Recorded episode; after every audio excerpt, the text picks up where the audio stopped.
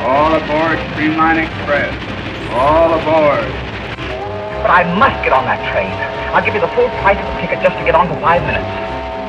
Are you absolutely certain, yes or no? Did you see that train? You're darn shooting I've seen that train. There's your pride and joy just coming off the turntable. Yes, sirree, the old express. I'm Ethan Smith, and this is the STEEM Engine Express.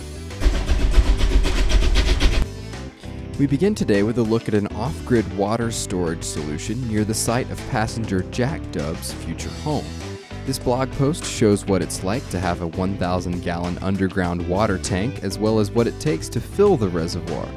If you're interested in off grid living, take a look at this blog as it also talks about rainwater filtering. You may get some ideas for your next home construction project. Derek Richardson is back with yet another Southern California Steemit meetup, this time at Big Mama's and Papa's Pizzeria in Eagle Rock, California. If you're planning a local Steemit meetup, you can take some cues from this blog post where the Steemians met to enjoy some great looking pizza and discuss all sorts of topics. Steemit meetups are always fun to read about, and this one is no different, so I encourage you to head over to read this blog and plan your own meetup soon. Passenger Water Snake 101 takes us on a historic journey through the brand new National Museum of Natural History in the Philippines. Join Water Snake on a photographic journey through the museum, which features many unique specimens and interesting exhibits. If you enjoy the blog, check to see if there are any museums near you and plan a trip.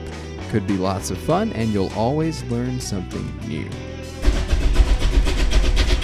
Passenger Robali 123 hasn't been along on the STEEM Engine very long, but he's already made a splash with his submission this week, which features the process behind a very lovely handmade jewelry piece. Made from wire and a beautiful chrysocolla stone, the pendant is fantastically unique and brilliantly made.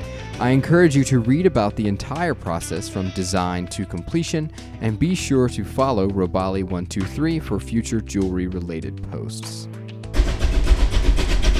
Finally, today we travel with Alvin Ah and his family on their visit to Taiwan, which does not quite progress according to Alvin's plans.